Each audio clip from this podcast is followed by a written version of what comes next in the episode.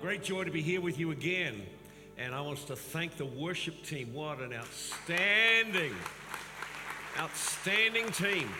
Thank you so much. In Hebrews 10:38, the just shall live by faith. God wants us to live by faith. Wants our faith level, our trust level to be up. And he says, if anyone draws back, my soul has no pleasure in him. So I want to talk today about disappointment and the impact of disappointment that causes us to draw back. Because it's not the time to draw back now. It's the time to let faith rise in our heart and begin to break out of the limitations and confinements we've experienced. You say amen. The message I'm going to share with you today is deal with your disappointment. And it comes out of my own time with the Lord, and God began to speak to me about this very thing recently. And he showed me a lot of things I didn't know. So the message is shaped out of the things that he spoke to me. And disappointments are part of everyone's life. There's no one escapes disappointments. And if you want to check the Bible out, you find it's full of people who had massive disappointments. They're everywhere. What about Abraham, who had a promise that he would have a child, and now he's in his 90s and no sign of a child? What about Sarah, who has a promise of a child, now she's barren, doesn't bear anymore? Promise that God had given them, and yet there doesn't seem to be anything happening. What about Esau, who gave up his birthright and then the blessing was taken from him? He wept bitterly. Jacob. All of the characters of the Bible had these disappointments. Moses expected everyone would understand God was raising him up to be a deliverer, and they didn't, and he ended up in the wilderness for 40 years, disappointed. He came back, and his first attempt to rescue the people of God made it worse for them, disappointment. I think when God's involved in it a bit, it makes it even harder to handle when you believe he's told you to take a certain path and then it seems to be harder or different or doesn't seem to go like you expected. Disappointment. And you find it right through. You find it Joshua. They were doing so well in their first battle at Jericho. Then they have their next battle. They're sure they're going to win that. Suddenly they're beaten. Disappointment. They wept bitterly. And it goes on through the Bible. You think of David. He's slain Goliath. He's now leading the army. And next thing, he's in the wilderness, being hounded and pursued. Disappointment. He forms friends with people, and they get murdered. Disappointment. This is the story right through the Bible of people going through these things. What about Jesus, who gave his life, poured out his heart in ministry, and then everyone that was with him left him? Disappointing. It's disappointing, very disappointing, very disappointing. What about Peter? When he realized that he'd made such great promises to Jesus and then he ran away when he got a little bit of pressure. It says he wept bitterly, disappointed in himself. So disappointment is a part of the life. It's a part of the Bible story. And we find that in the midst of disappointment, God comes through and something better can happen. I remember when we first tried to buy a house, I went to this place, it looked good, and so we went and checked it all out and did all the necessary work, and I put in an offer, and the guy accepted it, and I gave him $1, which is actually illegal then, binding on this thing, and I'm praying, Lord, I give it to you. If you want us to have it, want your will, Lord, and Lord, I surrender it all to you. Next day, the guy quit on me, and he sold it to someone else. To say I felt disappointment is understatement. Why? And anyway, we had another disappointment, and then finally we came to the house, and by then my whole posture around it was completely different. 2 years later, I had a chance to revisit the house that we had lost, and I said, oh, how long have you been here? They said, about 2 years. And I said, how's it going? How are you enjoying the house? He said, it's terrible. He said, we had so much problem. We put thousands of dollars into repairs. He was a home handyman. He never did a good job. And we've had to do plumbing and wiring and roofing and every kind of thing. We are regretting that we bought this house. So what was disappointing to me, in spite of putting it in the Lord's hands and trusting him to guide me, God was saving me and protecting me for something far worse. He had something much better in mind. So that's the problem with disappointments. When you have them, you feel them deeply, but often God has got something better just around the corner. Get the idea? So I want to just share some things about it, because this period of COVID, if there's one thing you could characterize it by, it's disappointments.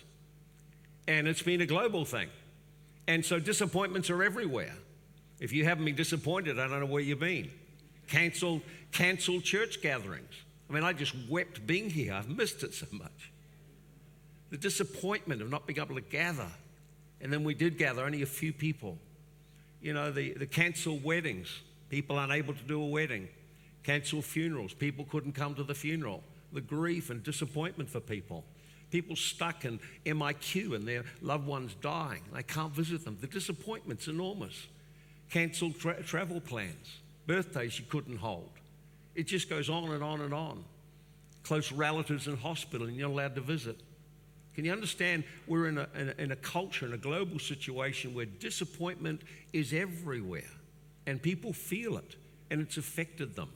And that's why I want to talk about this. You think about people who excluded from school, having to do work at home, struggling with it all. What about those excluded from sports events? What about the grief of those who made a decision not to get a vaccine and then lost the job they'd invested their life in? See, the disappointment, I'm not commenting on the rights or wrongs, I'm just talking about the human condition of being disappointed. What about those who have tried hard to build a business and then through no fault of their own, all these closures and red lights and things like that, it's caused them to lose their business, lose their livelihood, lose everything they've built over years. Disappointment, yeah. Deep disappointment. Think about it. And there's lots of ways that people become disappointed. We can become disappointed in ourselves. We can become disappointed in friends. We can become disappointed in leaders. We can become disappointed in pastors, in people we've trusted. It's like disappointment is part of the human condition. It's impossible to walk through life without facing it.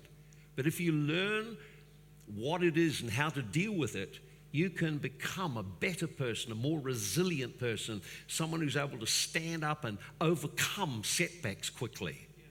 Some people have got little resilience, a little setback, and then they collapse. They take a victim posture and it's life's not fair. But that's not men of faith. Men of faith don't do that. Men of faith, maybe they fall back, but then they get back up and trust God and move on. And that's why I'm speaking into this, because I don't think there's anyone that hasn't had some form of disappointment. And what I'm wanting to ensure, what I felt the Lord saying is that your disappointments can cause you to draw back, and then that affects your whole future. That's why we want to look about dealing with that. What about when family stand against you and react because you made a decision to receive Christ? It's disappointing. What about if there's been abuse in the family and no one will acknowledge the injustice? Deep disappointment. And this is happening in our midst. So what is disappointment? It's basically an unmet expectation. We have an expectation, a passion, a longing for something, and it doesn't come about. Somehow it doesn't happen. Disappointment's a feeling of sadness and grief which can turn to anger and resentment because something didn't turn out like we expected. So if you'd never had any expectations, you wouldn't have disappointment. But if you've been disappointed, you can't just drop your expectations so you don't want to be disappointed again, or you live a life that's empty and passionless and no vision, no direction. We've got to overcome disappointments and step up. Disappointment, feeling unhappy. So there's basically three sources of disappointment. One source of disappointment is ourselves. When we've hoped we would be better than we were and then failed to live up to what we said. You think of Peter after he betrayed Jesus, weeping bitterly in disappointment, having said, I'll be with you. Even if everyone else leaves you, I'll be with you, and then finds he failed. The person who said they'd never have another drink, and then they fall one day. And the disappointment is in their heart. You know, disappointment comes. I can remember trying to overcome things that came and arose from my family background, and remember seeing that very thing in my family and weeping with disappointment, saying, God, help me understand how this is happening and what I can do to shift this. What about other people that fail to meet our expectations? You think of Judas in the Bible. Their friend. He ate with them, drank with them, slept with them, walked with them, ministered with them. And then he shattered their world. Is there anyone shattered your world? You trusted them and then they let you down? Disappointment. It doesn't go away. What about life circumstance? Sometimes it's just life circumstances. Things don't happen like we think. Think about the disciples. You know, they're on the crest of their ministry success, and then suddenly Jesus is dead and gone. The disappointment is devastating. It goes on and on and on. Life circumstances. You can have setback after setback. I can remember trusting and giving my life to serve a leader, and when he fell in adultery, it was disappointing.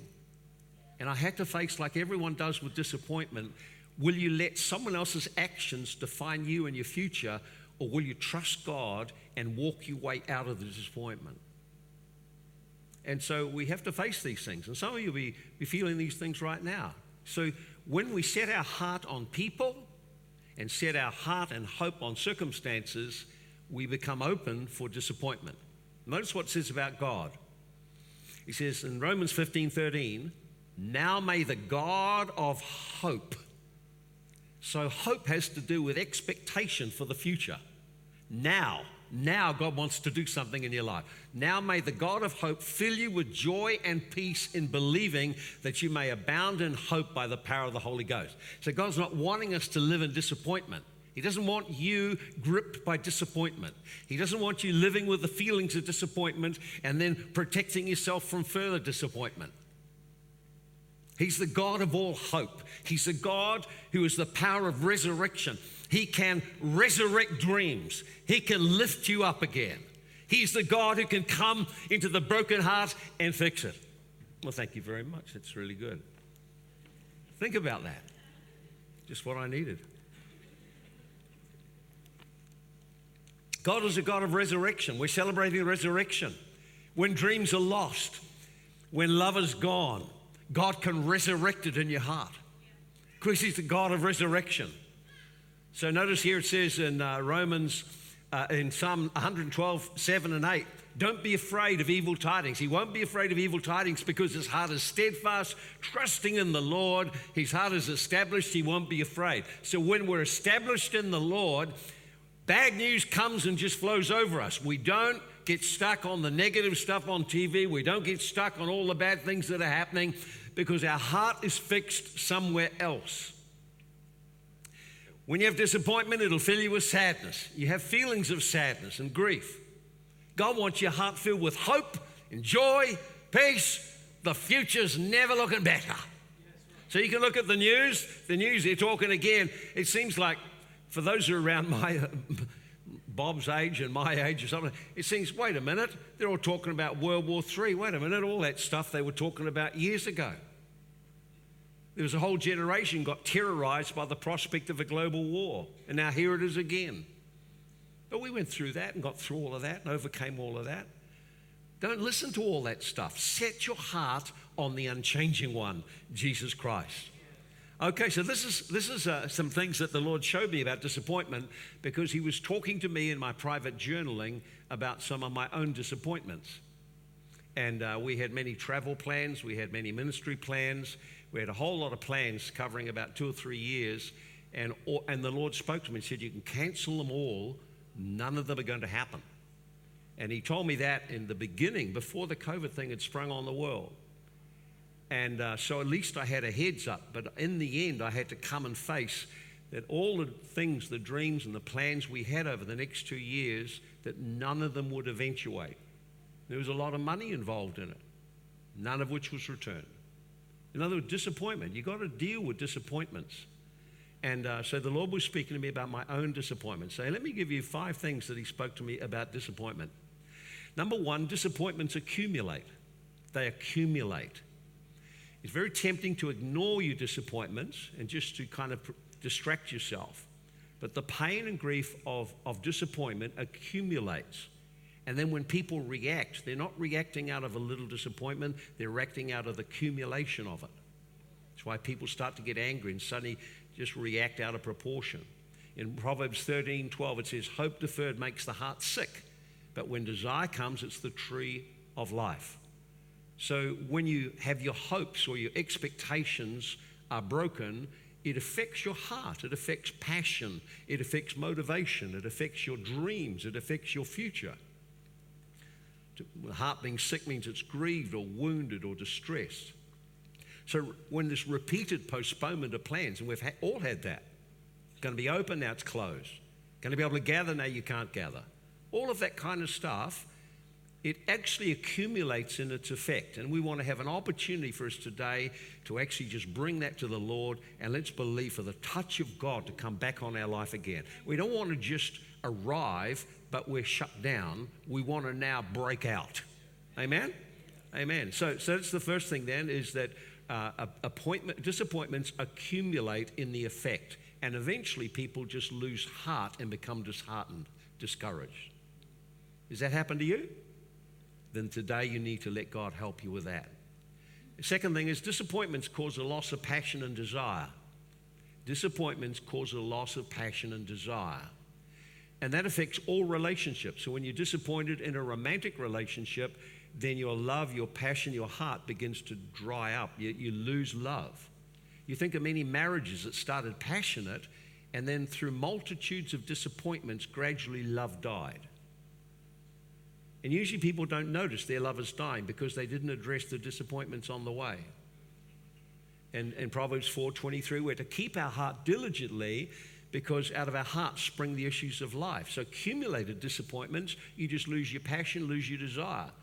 So what has happened to your faith in Christ? What has happened to your first love? What has happened to your joy in the Lord over 2 years of accumulated disappointments? So you've got to ask yourself that, because when we stop and think, how is my walk with God now? I think many will find the fire has become very lukewarm. And we're here, but nevertheless something changed because of the disappointments. And God wants to do something about that, wants a fresh fire to come upon our life. Here's the third thing. Disappointments, they lead to fear of further disappointment. So when you let disappointments accumulate, then fear starts to grow. Fear is a spirit. It's the opposite to faith. And so then what people do is that when fear, hope and expectation is gradually replaced by disappointment, then people become afraid of further disappointments and won't make plans or take risks. That's not the life of faith. That's not the life of faith. Here's the fourth thing the Lord showed me about it. And he was talking to me about where I was at and his desire for me to move now. Okay, here's the fourth one he told me. He said that disappointments are the enemy of intimacy and destiny. Disappointments are an enemy of intimacy and intimate relationship with God, and of destiny, fulfilling the dream of God. Why is that? Because disappointments cause you to cool in your passion. People often blame God because things haven't worked out like they thought. And once you lose your passion, you lose your willingness to trust. Say that again. When you lose your passion for God, you lose the willingness to trust him. And then you begin to draw back. The desire to avoid disappointment caused people just wall their heart. I don't want to be disappointed again. I don't want to have a hope and a plan in case I get disappointed again. So now people are more concerned about protecting themselves, and they become indifferent now. And so we just go through the motions. How's your prayer life going right now? How's your time with God going right now? Is it full of passion, expectation, or is something gone gradually over 2 years? See? Because we don't feel, we no longer trust God, because we feel I've been disappointed by so many things, then we focus on staying safe. When you focus on staying safe, you can't fulfill God's destiny, because God's destiny requires you step out of your comfort zone. All growth, all walks of faith are outside the comfort zone. So for the last 2 years, you've had the media, you've had the government, you've had everyone saying, be safe. Look after yourself. Be afraid. Now that, I'm not commenting on whether the message is right or wrong or anything. I'm just saying that when you're exposed to that day after day for 2 years, it affects how you think and do life. And that is the problem. We're not going to get into the right and wrong about who made this decision or that decision. We're just saying this is what we've walked through. Now look at the impact, and let's move from that positioning. May I say it? That's why I say, the just will live by faith. God has no pleasure if we draw back. So drawing back to save ourselves is not going to bring pleasure to God because we're not stretching and reaching people. I won't go talk to that person. I might catch something. I won't go love that person in case I catch something. In other words, it's all about in case something happens to me. I'm just totally caught up with saving myself. Wow.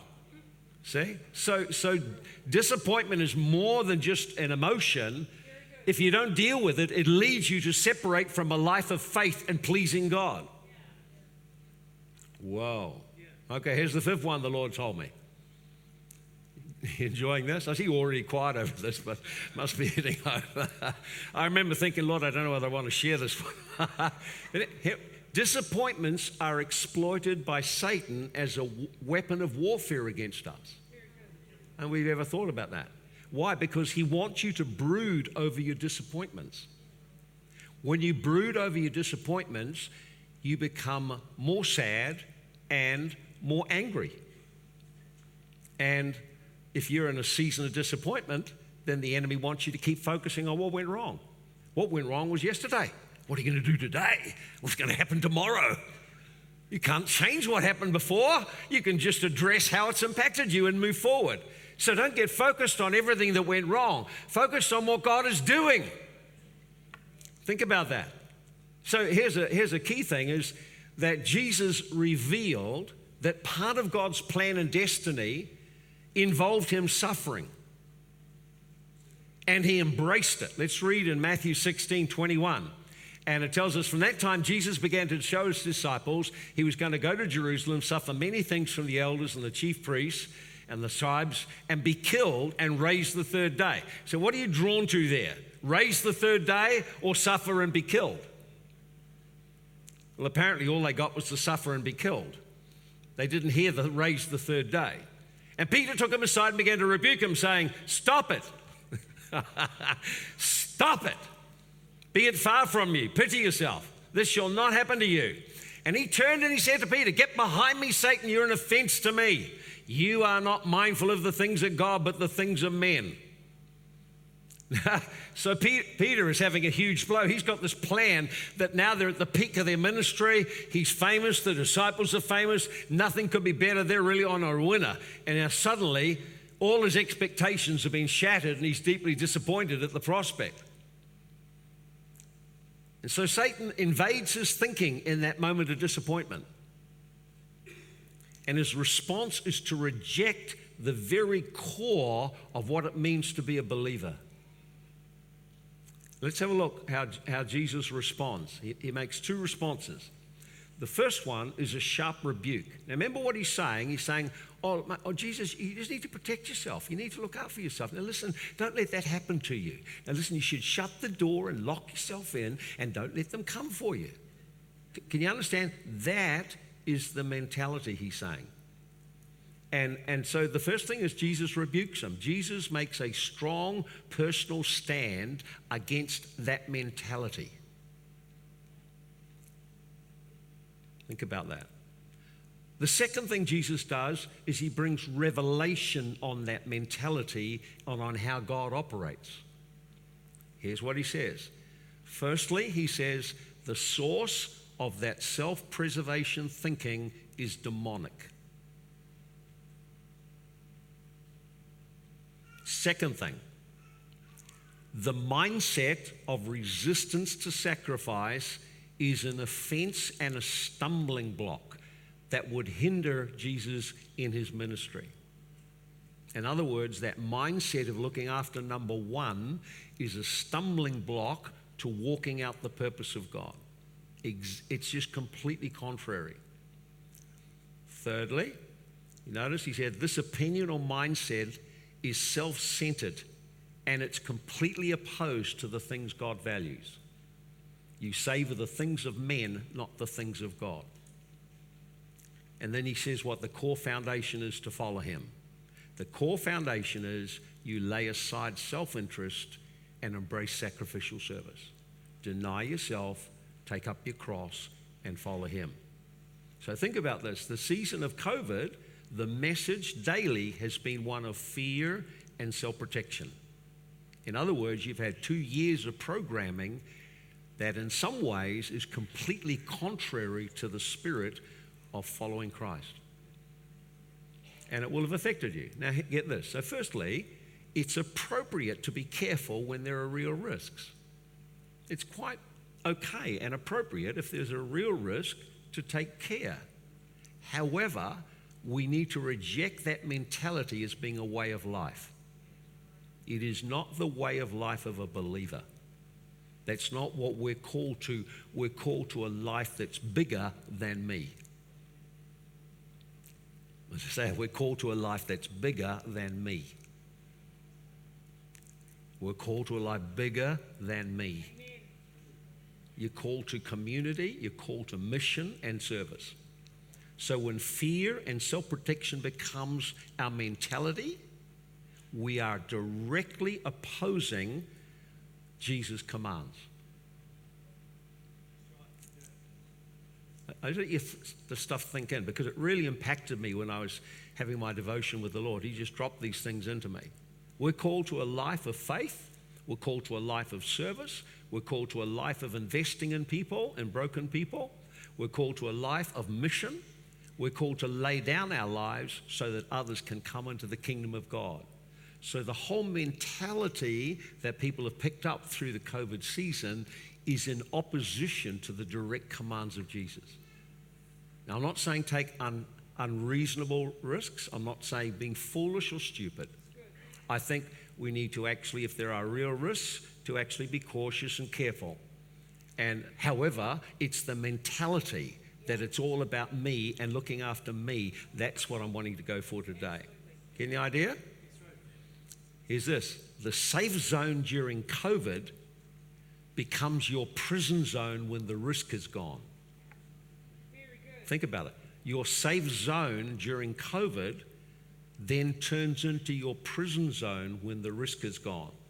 And it's quite amazing that last year I've known more than one person that when the risk lifted, they decided they stay home the rest of the year. That's right. You understand? That the safe zone turned into a prison zone. Yeah. Their freedom was available, but they had lost it because of their fear and wrong perspective. Man, you're real quiet today. Oh, my goodness.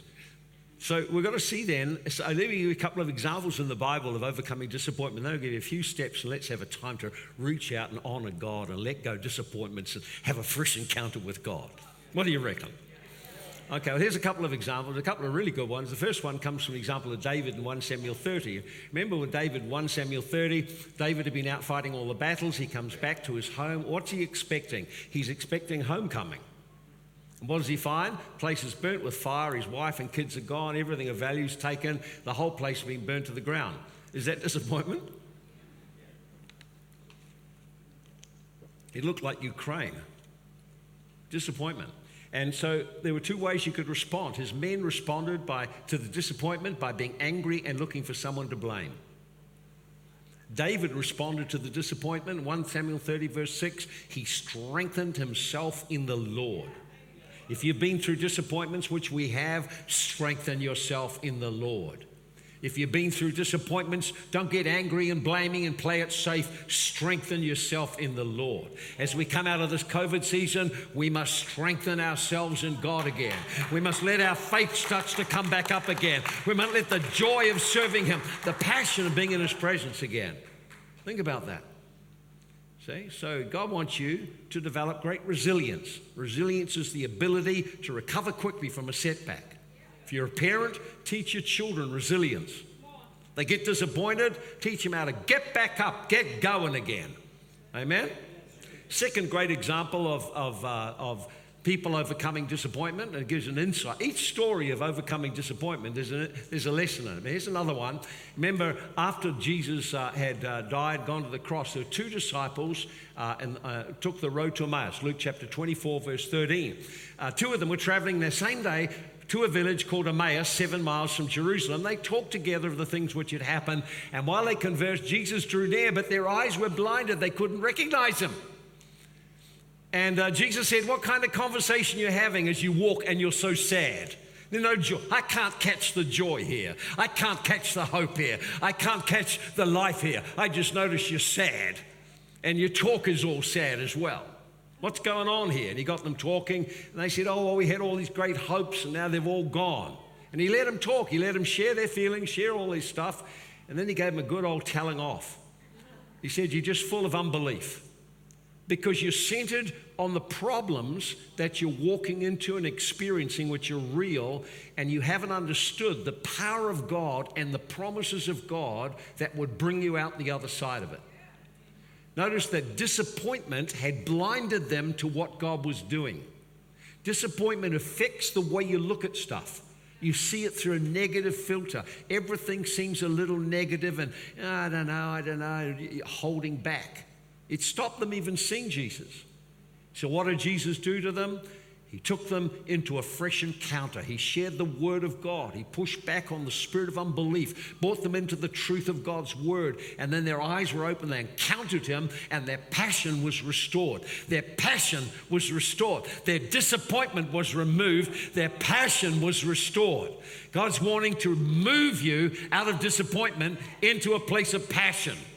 You say amen? We want our eyes open to what God is doing, the great opportunities ahead. A nation full of people disappointed. Oh, what a great hour for the church. What a great hour for people full of faith. What a great hour for people anointed in the Holy Ghost. What a great time to be bold. What a great time to be joyful. What a great time for the church to arise. Think about it. So let me get, the Lord was really good to me. He actually showed me exactly the steps to take to overcome my disappointments. You want me to share them with you? Yeah. I just wrote it down as he was telling me. I thought, oh, well, it's sort of obvious. I never thought to do it. Number one, identify your disappointments. Identify them. Make a list of them. Name them and speak them out. What were you expecting to happen that never happened? Who were you expecting to come through and they failed? Naming it is the first step to getting victory over it. Pretending it's not there or just burying it like a lot of men do doesn't get you anywhere. Identify the disappointment. Secondly, there's emotions. You lost something. Something didn't happen. You feel something. So grieve over your disappointment. Grieve over it. Grieve over it. Grieve over it and bring it to the cross. Tears are a way of releasing sadness inside. Tears are a way of changing your constitution. It actually brings a release for you. So come into the presence of God and bring your suffering and your sorrows and your griefs to him and release them to him and have a good cry over it. It's okay to do that because it just acknowledges I would never feel like this if I didn't have something I was passionate about. Here's a third one the Lord told me. I was a bit surprised by this one. He said, identify the ways you're trying to manage and control your disappointment, the pain of it. In other words, have a look at how have I tried to control the pain? What have I tried to do to avoid facing I'm really disappointed and I'm really and blah, blah, blah, blah, as people do. Think about it. How have you tried to control pain? Do you get distracted? Too much time on TV, too much time in the media, too much time on TikTok, too much time on whatever. But you're just drawing into something to avoid actually facing, I'm really disappointed. I don't want to face it. So whatever we've done to try and control the pain, have we turned away from God? We're no longer praying, and we don't even know why we're not praying, but actually here's the reason: you're disappointed in God. And so you're disappointed, well, I just avoid them. So your prayer loses its passion. So avoidance is one way of not facing or controlling disappointment. Think about it. Where did you draw back? From serving? From prayer? From giving? Where did you draw back? How did you try and manage your disappointment? That drawing back is your way of controlling it. That needs to be repented of and brought to the cross. God, I'm sorry. Instead of turning to you with my disappointment, I tried to control the pain and save myself. Jesus, I come to you. Here's the thing that the Lord really spoke to me very deeply and I began to really weep over. He says, do again the things connected to your first love, because disappointment causes first love to diminish. That's a whole thing of itself. We need a fresh encounter with the Holy Spirit for our love to be kindled again. You know, in Revelations 2:4, he says, I have this against you, you've left your first love. Remember where you've fallen and repent and do again the first works. So think about your first love. And as I was going through this, I started to think about my first times with Joy. And I just love to be with her. And we would just talk. We'd love to go out and just be together. There was certain music that was associated with that romantic time. It was like nothing was too much. And there were lots of first things in my life around that first love with her. And it's the same in our walk with God. We have that first encounter. Oh, it's so real, and I'm loved. And tears flow, and our heart comes alive. And it's no problem to pray. It's no problem to want to gather with God's people. It's no problem to want to be in His presence and study His Word. Then something happens, and the passion is lost. He says, remember what it was like when you just loved to be in His presence and you would just worship and worship. The Lord said to me, remember when you sit there and you'd play the accordion and worship me for hours on end? He said, I love that.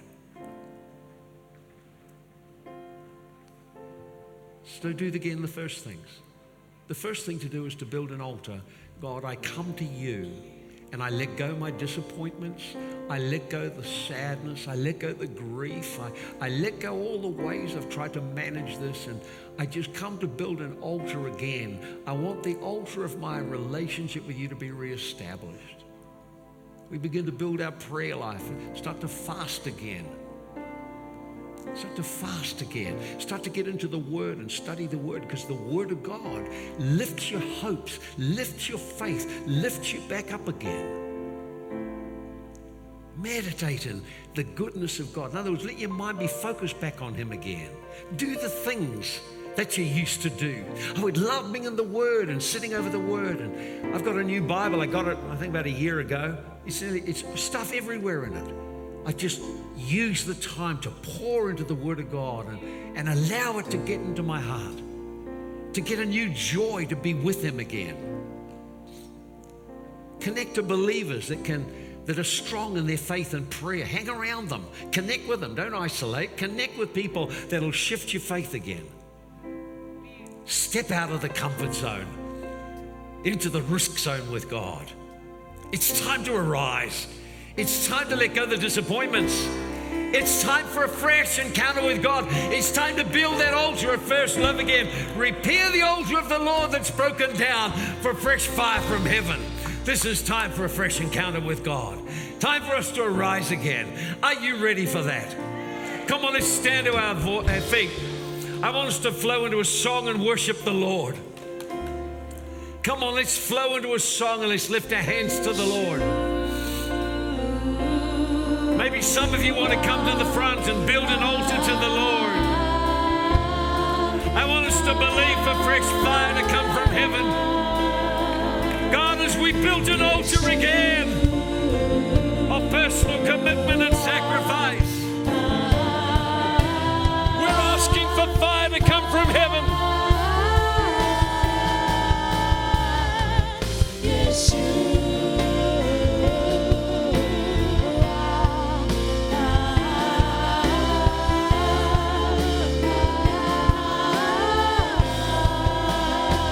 come on, let's build an altar to Him.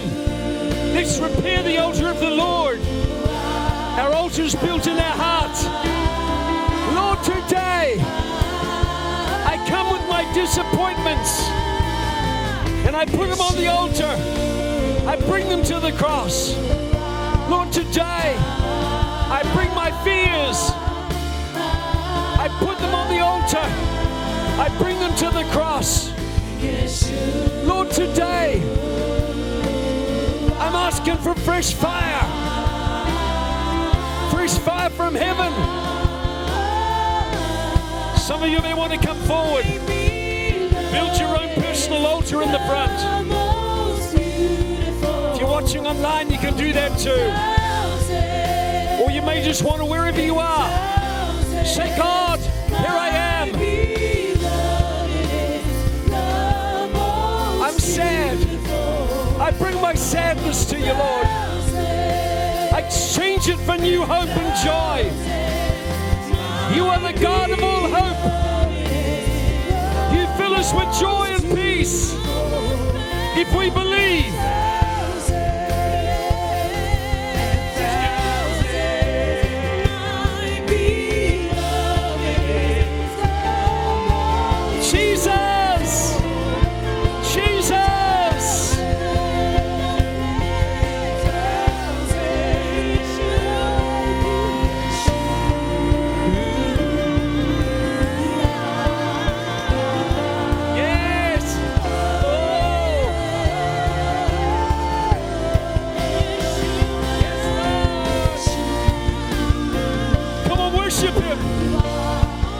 Give him your best. Let your heart stir again. Jesus, I repent of lukewarmness. I want fresh fire. I want fresh fire. Fresh fire. I want fresh fire from heaven. Fresh fire. Fresh fire. Holy Spirit, come.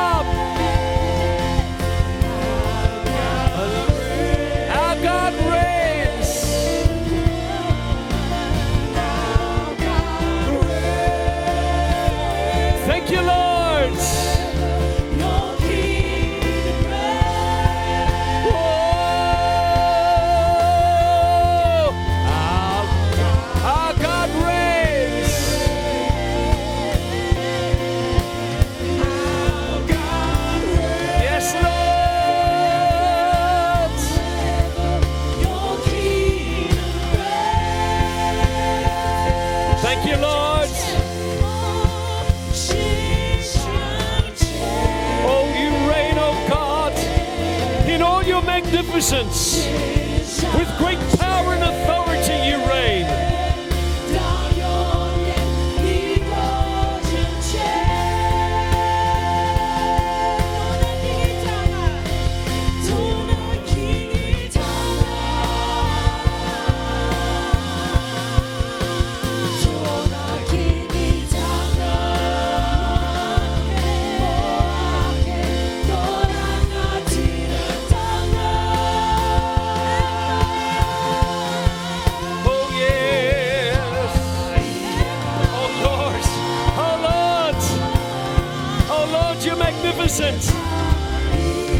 You are throned on high.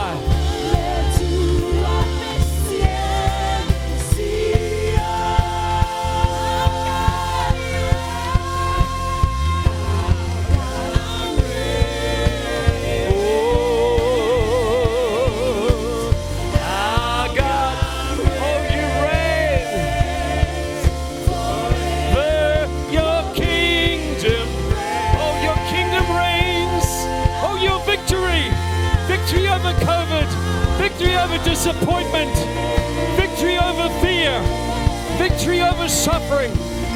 We thank you, O God. We are your people. We stand as a CN Global Church, asking for a fresh anointing, a fresh fire. Fire upon our pastors, fire upon our leaders, fire in every household. Resurrection fire.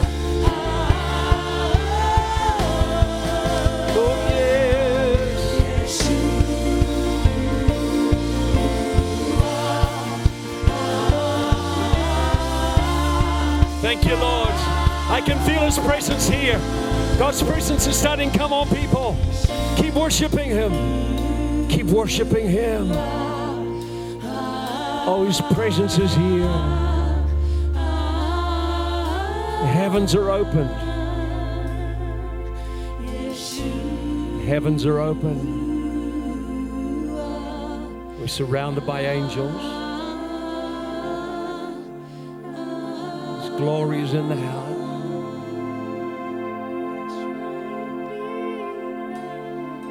Jesus,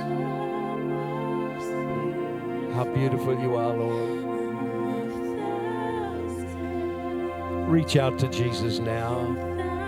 Whatever you need, whatever the circumstances, the pain, the disappointment, give it to him.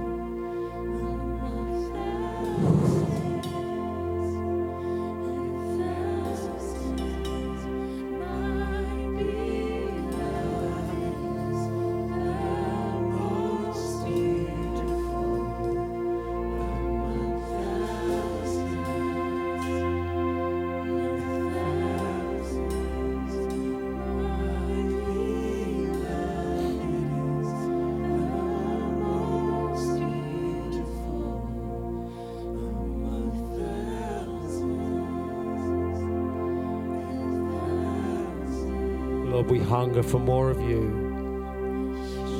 Fresh fire, fresh encounters. How we love you, Lord.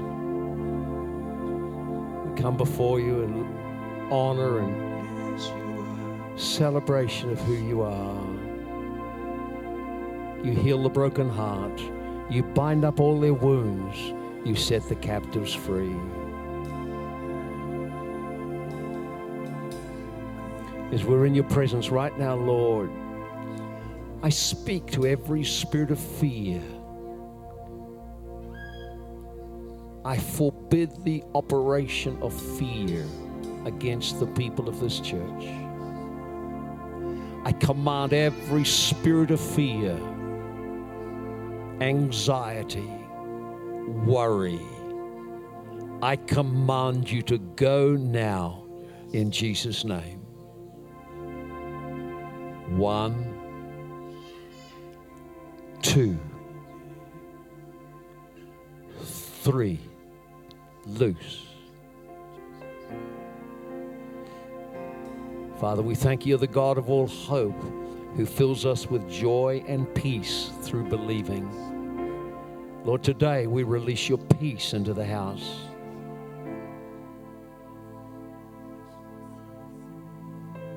One, two, three, peace. We thank you for one another. Thank you for our pastors and leaders. We thank you for the spirit of faith in the house. We decree advancement. We decree enlargement. We decree new territories, new people. We decree young people coming in. We decree business people coming in. We decree broken people coming in. We decree a new season of people coming in, of this house being a place where people are fed and cared for.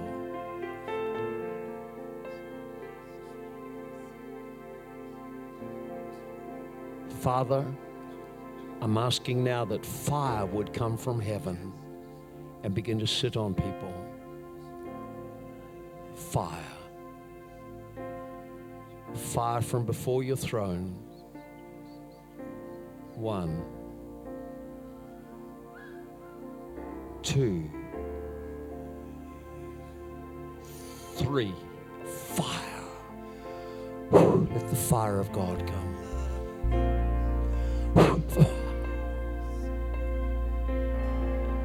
Fire.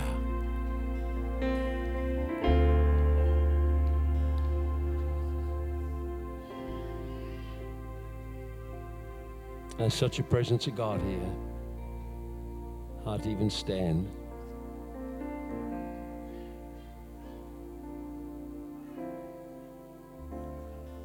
Those watching online, just let the presence of God impact you wherever you are. Maybe people need ministry, you could pray for them. There's just such a holy presence of God here. I miss this. When we started worshiping earlier on, I started to cry. I said, God, I've been so missing this. Somehow it's different alone. It's just something when you're together.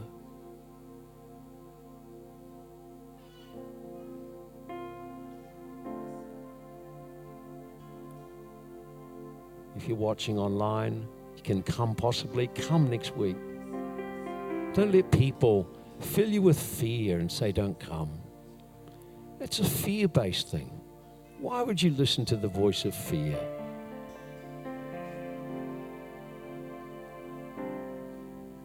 When God's presence is so good. God bless you. What a great day this has been. What a great day. And thank you again, Pastor Dave and Kay, for leading us through this difficult season. Let's give McLeod, just appreciate them.